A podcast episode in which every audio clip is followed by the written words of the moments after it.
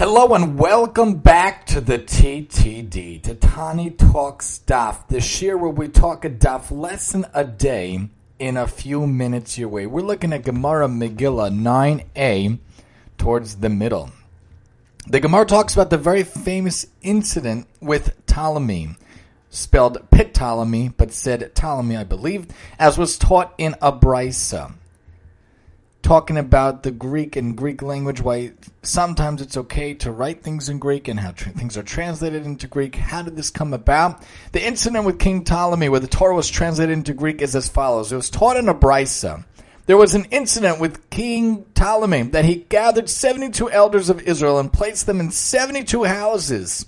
And he did not reveal to them at first for what purpose he had gathered them. He then visited each one of them and said to them individually, Write for me a Greek translation of the Torah of Moshe, your teacher, the Holy One. Blessed is he pla- placed counsel in each of their hearts, and all of them independently arrived at a common decision about how to translate various words in the Torah.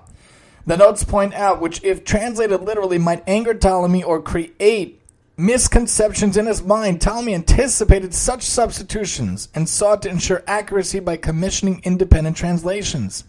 But God intervened and placed common ideas in the minds of the translators. The Brisa proceeds to list the changes that the sages made in their Greek translation of the Torah.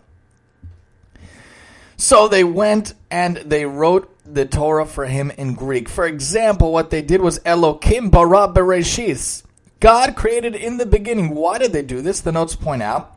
Rather than it actually appears in Genesis 1 1, Bereshis bara Elokim, in the beginning created God heaven and earth, for they had perceived, they preserved the sequence of the original. If they did that, Ptolemy might misconstrue the Greek word for in the beginning to be the proper name of another deity who created God. Rashi points out, God forbid.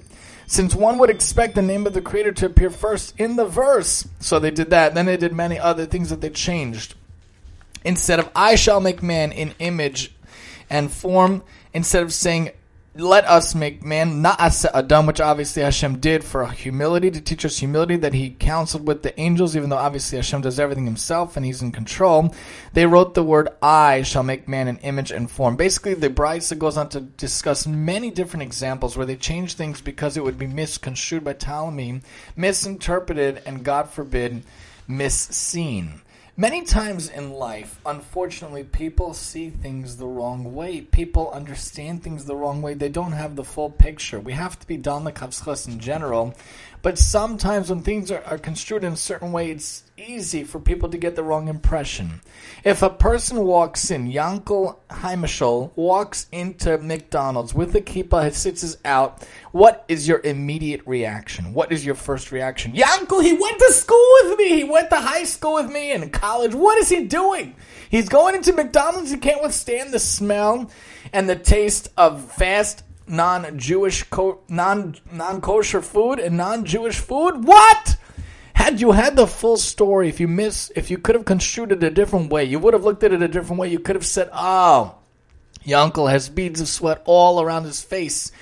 It is 95 degrees out, or it was 95 degrees in his office. They had no air conditioning during the spring or the summer, or they put the heat on way too high in the office in the cold winter, and he is mamish chalashing. The cooler ran out. He forgot to bring water on his way to the office, and McDonald's is the most nearby place to get a bottle of closed water, perfectly kosher.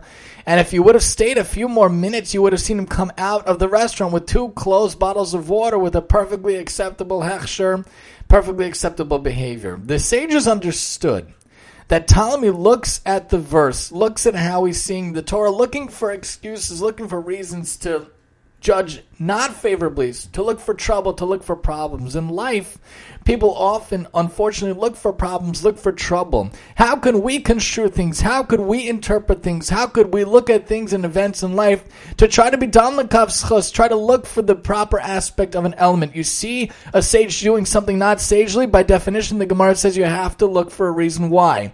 Assume the best out of good people assume the worst out of bad people. Yes, a horrible murderer is doing something that looks righteous. It's probably not righteous. But a righteous person doing something that looks bad, looks evil, have to assume the good, have to assume the best. Try to look at it.